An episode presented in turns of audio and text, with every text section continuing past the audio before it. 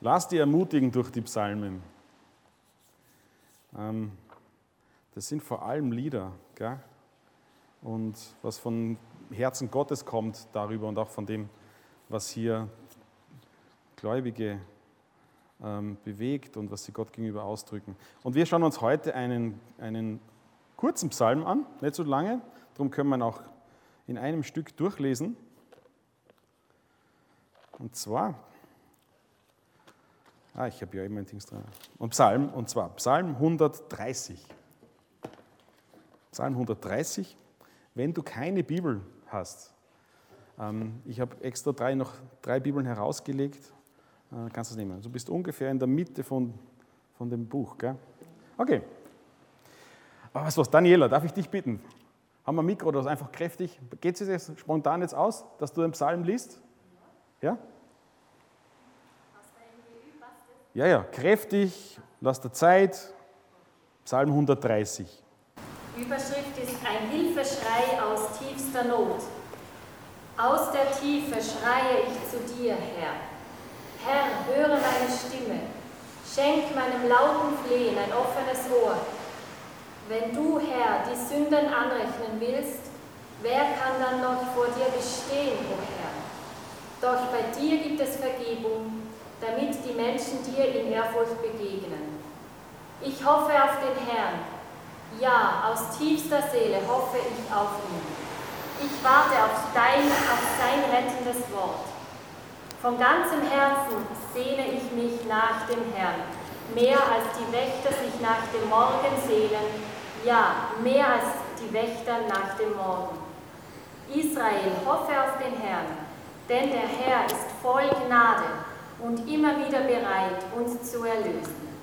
Er allein wird Israel erlösen von allen seinen Sünden. Amen. Wenn du, wenn du ein rechtgläubiger Jude bist, vielleicht zur Zeit von Jesus, dann würdest du dreimal im Jahr nach Jerusalem ziehen, zum Tempel. Im Frühling, zur Zeit äh, des Pessach.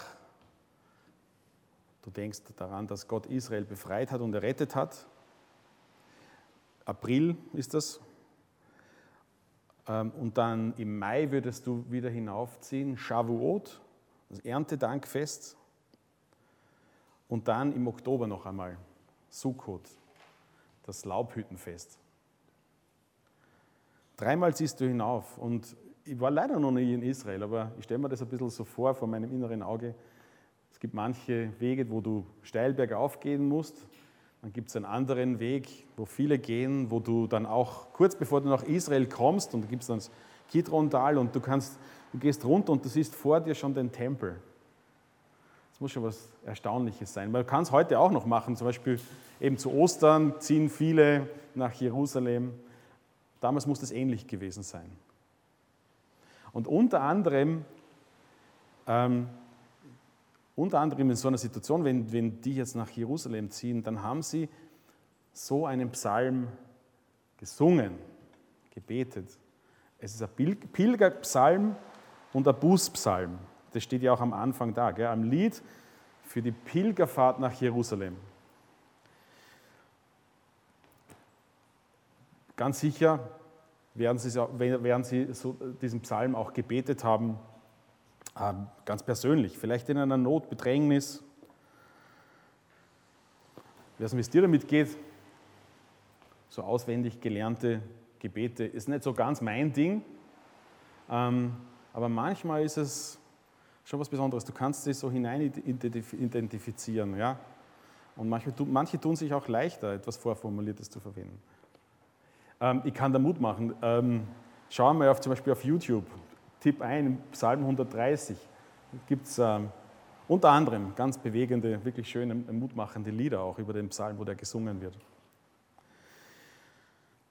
Aus den Abgerufen, äh, äh Vers 1, aus den Abgründen rufe ich zu dir her. Höre mein Gebet, Herr.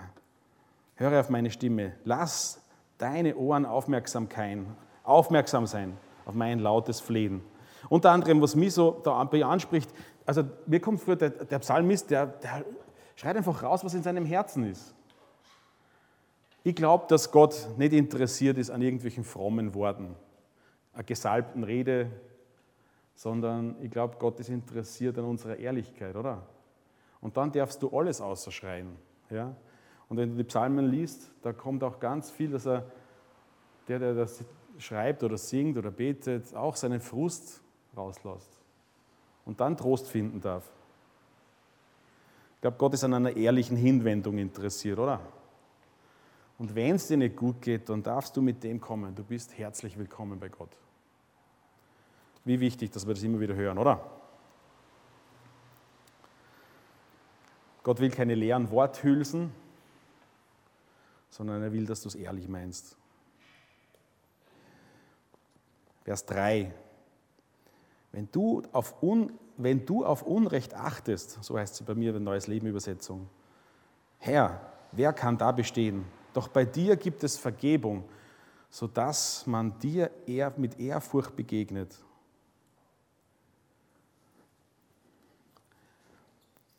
Wenn Gott sich alles merken würde und alles vorhalten würde, wäre schwierig. Kennst du solche Leute, die das machen? Die haben alles vorhalten und sagen, ich, damals vor zehn Jahren, das und das hast du gesagt. Wir haben einen gnädigen Gott, gell? Und dieser gnädige Gott, den finden wir schon im Alten Testament. Manche Leute sagen, die, das Alte Testament, das ist ja so blutrünstig und das ist so ein blutrünstiger Gott. Aber es gibt so viele Stellen im Alten Testament, wo wir einen gnädigen Gott finden. Psalm 130, aber zum Beispiel auch 2. Mose, Kapitel 34. Das heißt da Vers 6, er ging an Mose, also Gott ging an Mose vorbei, also Gott zeigt sich Mose, kurz bevor seinem Tod, glaube ich, gell? Äh, er ging an Mose vorbei und sprach, ich bin der Herr, der barmherzige, der gnädige Gott. Meine Geduld, meine Liebe und meine Treue sind groß. Jesaja 46, Vers 4. Ich will euer ganzes Leben lang euer Gott sein. Ich werde euch tragen, bis euer Haar vom Alter ergraut. Ich habe es getan und ich werde es, ich werde, und ich werde es weiterhin tragen. Ich werde euch weiterhin tragen. Ich werde euch auf meine Schulter laden und euch retten. Was für ein Bild von einem liebenden, versorgenden Gott. Gott ist wie eine Mutter, die dich nährt und um, in die Arme nimmt, wie ein Vater, der, der dich versorgt. So, ist Gott jetzt ein Kuschelgott? Ist Gott so einer, der sagt, ja, passt schon, ist nicht so schlimm? Ja? Ist Gott so ein bisschen so ein seniler, tattriger alter Opa, der eh eigentlich alles vergisst? Und ist, so, ist das so? Ich habe mit, dem, mit der Aussage ähm, ja, schwer getan, ein bisschen stutzig. Er sagt, okay, da steht ja, doch bei dir finden wir Vergebung, sodass wir Ehrfurcht haben. Oder da steht was von Furcht sodass man dir mit Ehrfurcht begegnet. Wie passt das zusammen? Wie, wie passt Ehrfurcht und Vergebung zusammen?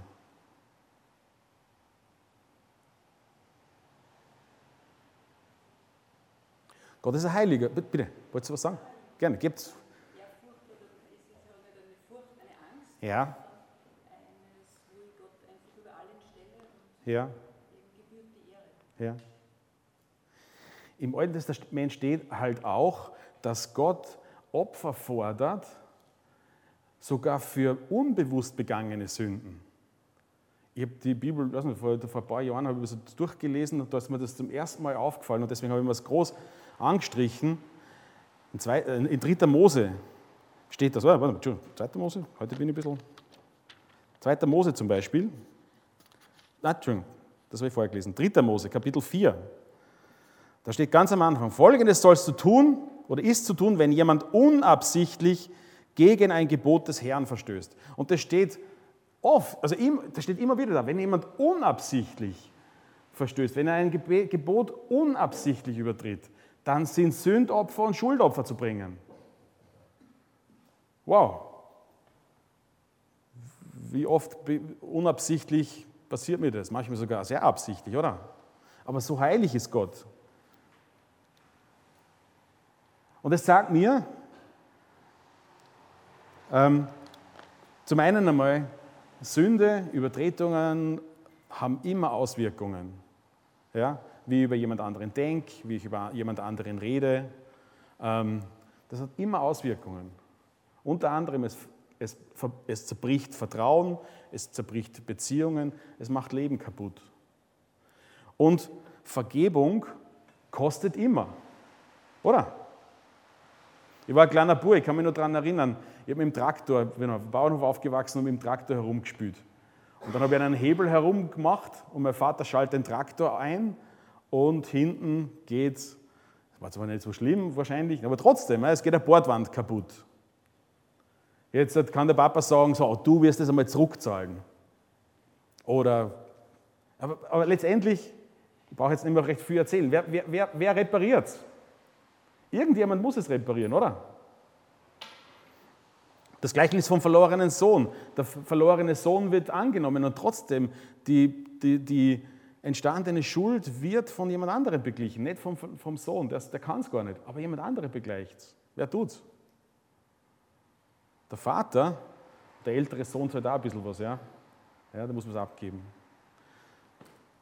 Und mir hilft es ein bisschen zu verstehen, okay, vielleicht so, wenn ich, wenn ich sehe, okay, was meine Hartherzigkeit ähm, nur ein Beispiel, was das anrichtet. Und dann, wenn ich sehe, was Gott bereit ist, auch dafür zu geben. Damals den Juden wahrscheinlich, die, müssen, die sehen das Opfer, das sie bringen, und das soll ihnen die Ernsthaftigkeit vor Augen führen. Und wenn wir daran denken, was Gott für uns getan hat,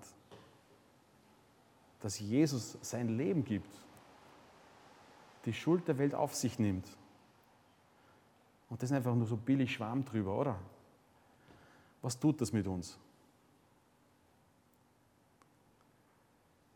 Unter anderem darf das unsere Ehrfurcht in uns wachsen lassen. Paulus im Römerbrief, er redet drüber. Wir haben alle das, die Gesetze, Gebote gebrochen. Wir können nicht gerecht sein. Aber Gott vergibt uns, er ist gnädig. Und jetzt hält er einen inneren Monolog mit einem religiösen Menschen. Wir haben manchmal auch solche, solche Gespräche heute mit Menschen, die sagen, ja, wenn Gott vergibt, ja, dann, dann kann ich leben, wie ich will, oder? Und Paulus sagt darauf, dann hast du was überhaupt nicht kapiert. Wenn das nicht dein Leben verändert, wenn dir das nicht ins Innerste dringt, dann hast du wahrscheinlich noch nichts kapiert. Wow, aber wir haben einen, vergeb einen vergebenden, gnädigen Gott, oder? Und ich muss nicht irgendwie mit großer Angst kommen, sondern ich darf befreit sein, befreit zu einem neuen Leben. Doch bei dir ist Vergebung, Vers 4, sodass man dir Ehrfurcht, mit Ehrfurcht begegnet. Ich möchte es immer wieder neu lernen, was das bedeutet. Ich tue mir da nicht so leicht damit. Ich bin eher so locker flockig oft unterwegs. Ich muss Gott bitten, dass er mir das zeigt. Dass das Auswirkungen, auch Vergebung, Auswirkungen hat in meinem Leben. Aber wenn ich mir so daran denke, wenn ich mich zurückerinnere, ich habe das einige Male ganz, ganz stark erleben dürfen, dass jemand mir vergibt. Und das ist eines der gewaltigsten Sachen, oder? Wann mir vergeben wird. Wann mir jemand mir nicht mehr das, was, ich, was auch immer es ist, mir nicht mehr vorhält. Wie befreiend ist das? Wow. Bin so dankbar dafür. Vers 5. Ich hoffe auf den Herrn. Meine Seele hofft und auf sein Wort warte ich. Meine Seele, Vers 6, meine Seele hofft auf den Herrn mehr als die Wächter am Morgen, ja mehr als die Wächter auf dem Morgen. Vers 7, es hoffe Israel auf den Herrn. Denn beim Herrn ist Güte und so reich ist die Erlösung bei ihm. In der Vorbereitung wollte ich eigentlich ziemlich schnell über diese Verse drüber gehen und sagen, okay, jetzt komme ich schnell zum, zum Schluss. Und dann, gestern habe ich mir gedacht, Stefan wieder mal typisch. ich weiß nicht, wie es dir geht, aber ich bin wahrscheinlich, ich tue mir mit Worten oft schwer. Und ich glaube, wir sind ja noch eine Generation, wo wir alles sofort haben wollen. Hoffe auf den Herrn. Wie lange hat Israel warten müssen auf das, dass Gott seine, seine Versprechen erfüllt, seine Prophezeiungen? Wie lange? Wie geht es dir? Kriegst du immer sofort das, was du willst? Manchmal wird unsere Geduld sehr auf die Probe gestellt, oder? das Hoffen auf den Herrn, wow, das ist, also hilf mir dabei, aber das ist eine Herausforderung, oder? Das Warten. Aber unter anderem, ich glaube, auch die, die Menschen im Alten Testament oder eben Menschen, die auf Gott hören, das ist ja nicht irgendwie ein passives Hoffen und Warten, gar nichts tun. Unter anderem, sie warten hier, aber sie singen und sie beten und sie gehen nach Jerusalem. Und das muss ich mir selber auch immer wieder sagen. Auf Gott warten, wenn noch nicht was, eine Lösung noch nicht da ist, eine Situation noch nicht verändert ist, heißt das noch nicht, dass ich gar nichts tun soll, oder? Es ist ein aktives Hoffen und Warten. Wie kann ich das machen? Helft's mir. Wie kann ich aktiv hoffen und warten? Hat jemand eine Idee? Was hilft dir, wenn du noch warten musst?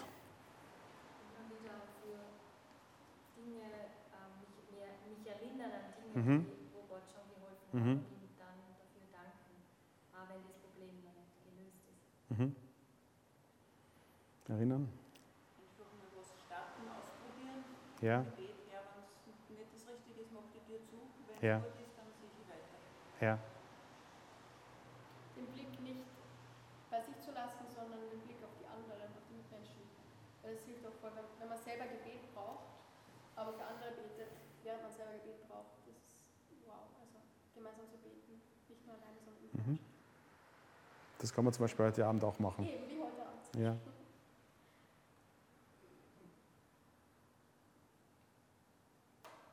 Ich muss aufpassen, dass ich mit, also ich, ich, ich tue gern was. Und ich glaube, das ist auch okay, aber eben es gibt auch einen falschen Aktivismus. Und unter anderem, was mir wieder so selber aufgefallen ist, ich muss meinen Alltag nicht mit allen möglichen Sachen füllen oder eben Platz lassen für Gutes. Ja? Ähm, das, was mir zum Beispiel jetzt in der Vorbereitung so gut getan hat, dass ich mir, dass ich mir gute Lieder anhöre. Ja? Ähm, das tut mir gut.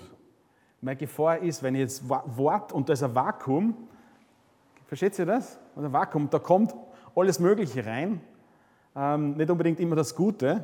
Dann schaust du halt irgendwas an oder was auch immer, es kommen sonst irgendwelche Gedanken oder bist du passiv. Aber das darf ein aktives Warten sein.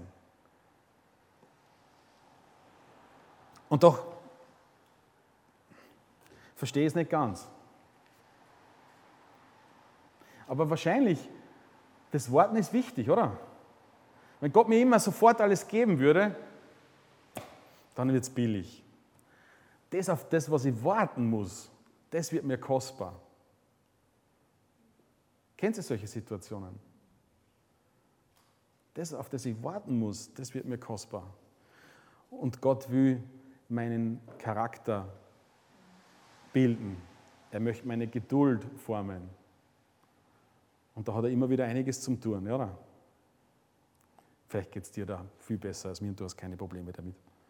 Aber hoffe auf den Herrn. Und wir dürfen hoffen. Wir, wir haben ja nicht eine blinde Hoffnung, oder? Es gibt viele Menschen, die sagen, ja, wird schon irgendwie. Oder wir sprechen, äh, jetzt in den letzten Tagen haben wir wieder mit Menschen gesprochen, zum Beispiel mit einem Mann, äh, der Sieg, äh, in, haben in, in Steyr gesprochen, war ein sehr interessante, interessantes Gespräch. Aber was wir jetzt besonders Vielleicht möchte ich kurz erwähnen, wir haben so ein freundliches Gespräch am Freitag gehabt mit einer Nonne in Steyr.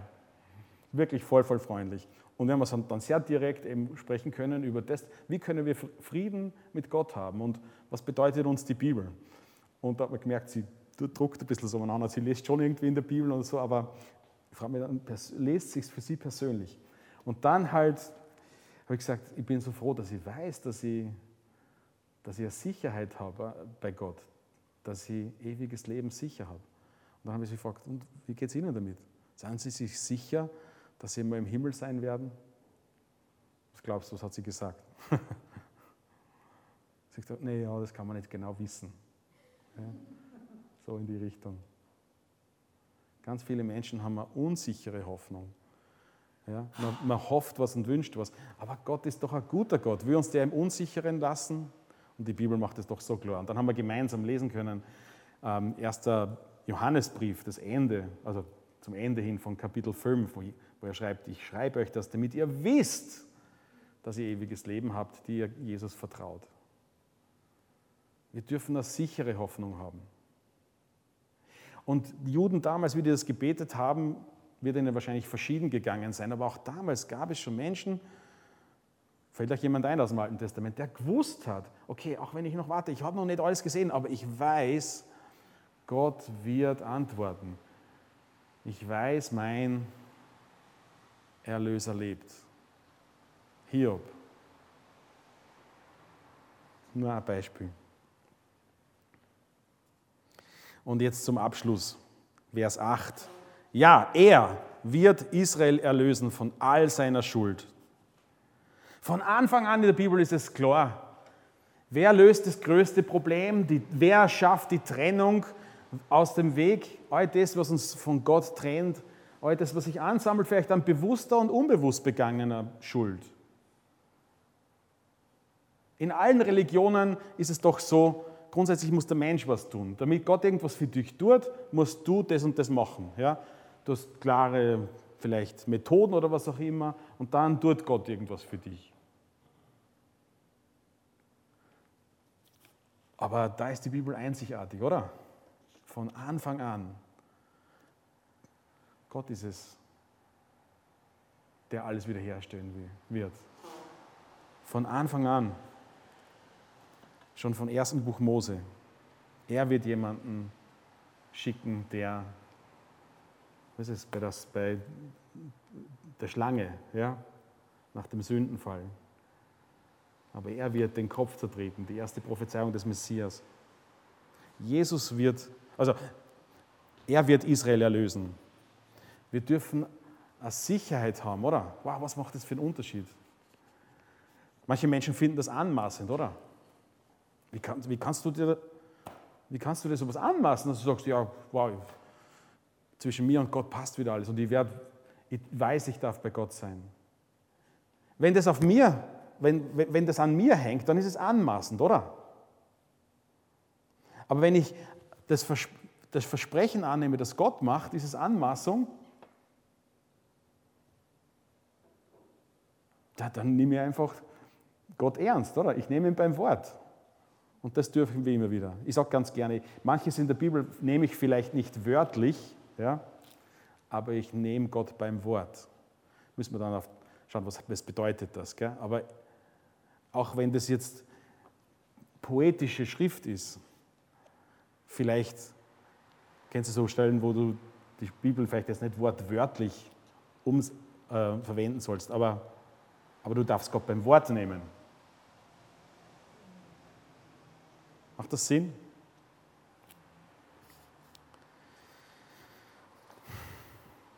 Ich möchte zum Abschluss kommen.